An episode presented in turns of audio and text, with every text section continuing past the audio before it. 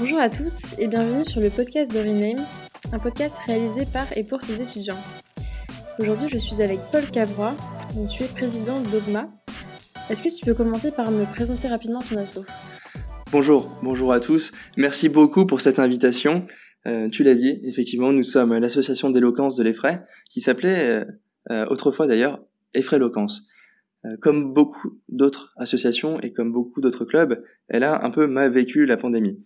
Mais pourtant, durant cette période, un seul homme, un homme formidable, un grand homme, Thomas Shane Wayne, l'ancien président d'Ogma, a su porter à bout de bras l'association jusqu'à cette rentrée 2021-2022, durant laquelle de nouveaux orateurs de grand talent ont rejoint euh, l'école et l'association.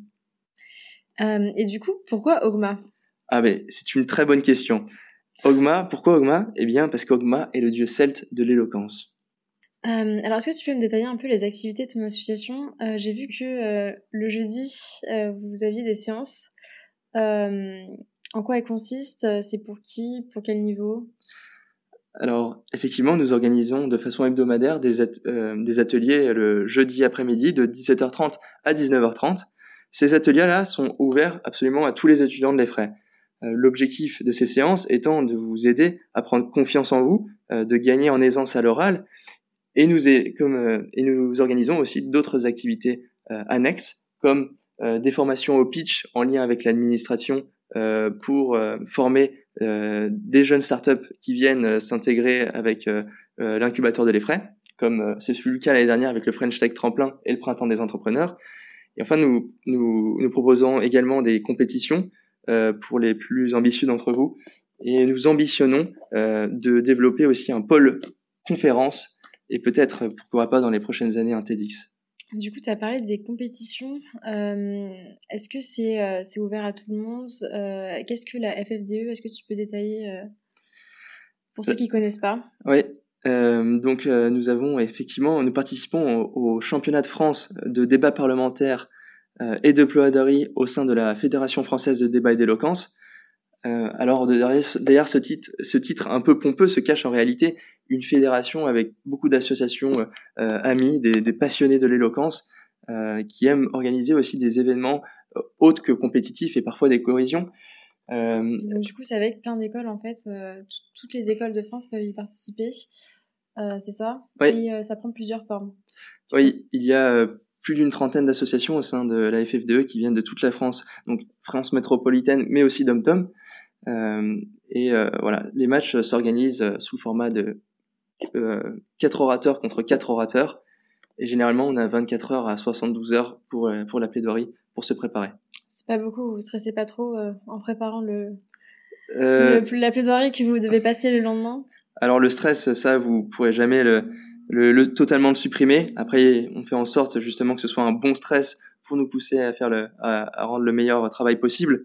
Mais euh, effectivement, même quand, des artistes, des, des, bêtes de scène comme Johnny Hallyday ou Jacques Brel continuer de, stresser euh, après des années et des années euh, de performance, je pense que le stress restera avec, avec nous. Puis en plus, euh, du coup, vous êtes confronté à des, à des équipes très formées, par exemple, qui viennent de Sciences Po, euh, et pour lesquelles l'éloquence, ça fait vraiment partie, en fait, de, de leur formation. Euh, Est-ce que ça vous stresse, en fait, d'être confronté à ces personnes-là? Est-ce que vous, mettez la barre un peu plus haut euh, selon les, adversaires? Alors tout dépend du type de sujet. Hein. Si c'est des sujets de droit ou euh, plus politiques, effectivement, on part pas forcément euh, avantagé, mais on arrive quand même à se débrouiller.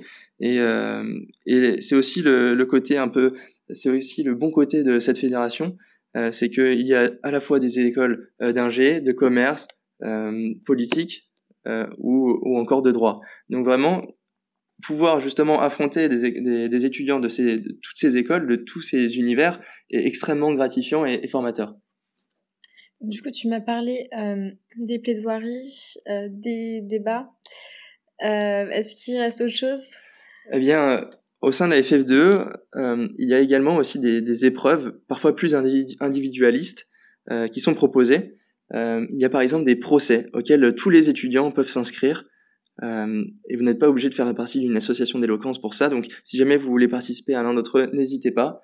Euh, prochainement, il y aura euh, à l'église de la Madeleine à Paris, euh, le 14 décembre, le procès de Catherine de Médicis. Et puis, il y a aussi le trophée du meilleur orateur de la FF2. Pour le coup, là, il faut être un membre de l'association. Les deux membres des meilleurs les deux membres de, des meilleures associations s'affrontent lors d'une finale. L'année dernière, c'était au Panthéon.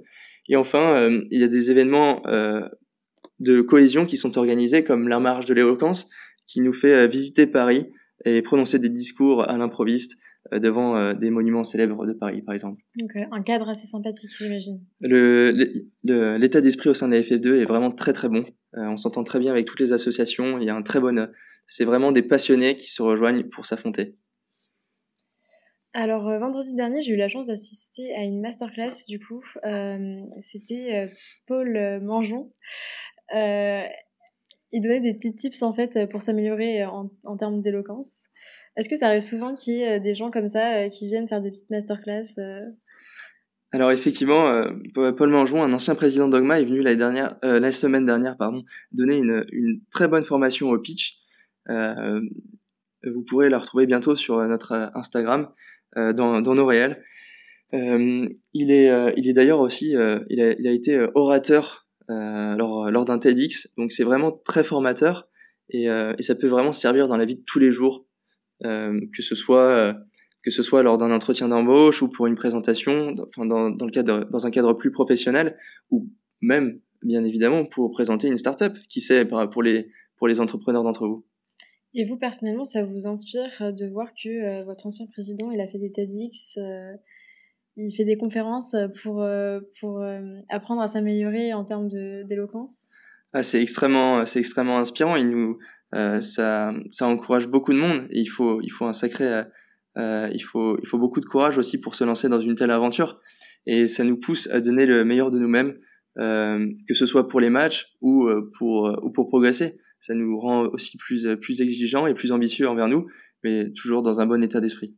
Et puis dans la vie de tous les jours, je suis sûre que c'est très utile d'avoir ces petits tips en fait euh, que ce soit dans le monde du travail ou, euh, ou même dans la vie de tous les jours, en fait, savoir faire face à la pression et donner le meilleur de soi-même euh, dans des conditions qui sont difficiles et, et, réussir à s'exprimer correctement, c'est pas donné à tout le monde. Donc j'imagine que ça peut, ça peut vous aider en fait. Ouais, tout à fait. C'est, c'est toujours très utile. Et puis, et puis bien sûr, nous, on, on, intervient dans nos débats, on défend pas toujours les positions auxquelles on croit. Mais toute cette, cette expérience accumulée vous permettra à vous aussi, plus tard, de défendre les, les, les causes qui vous tiennent à cœur. Desservir euh, ces, ces, projets personnels, en fait. C'est ça. Euh, alors du coup, euh, je voulais parler aussi de, de l'événement qui va venir bientôt, c'est euh, Effray for Good, le 7 décembre, et, il me semble que vous, vous passez en, en pitch vers la fin. Eh oui, eh oui, tout à fait. Dans deux semaines bientôt, nous participerons, nous aurons le plaisir de vous proposer une battle à laquelle six de nos orateurs vont participer. Ce sera donc trois, euh, trois chocs de plaidoirie. Euh, ils vont s'opposer donc avec trois face à face. Et, nous saurons la raison pour laquelle vous resterez peut-être une heure de plus en fin de journée jusqu'à jusqu'à 5h, 5h30. Non, on espère, on, espère en tout cas ce sera une, une belle expérience pour, pour tous. En tout cas, j'ai hâte d'aller vous écouter du coup en amphicé. Euh, et merci à toi, Paul, d'avoir participé à cette interview. Eh bien, merci beaucoup, c'était un réel plaisir et n'hésitez pas à nous rejoindre, euh, que ce soit pour les ateliers, euh, la compétition en français ou en anglais, j'ai oublié de le préciser. Euh, notre club Tempest organise aussi des compétitions en anglais cette année. Voilà. Et comme je le dis souvent, euh, c'est comme à la salle de sport, à chacun son objectif. Donc, peu importe notre, votre niveau, rejoignez-nous. Et sur ce, je vous donne rendez-vous pour un prochain podcast.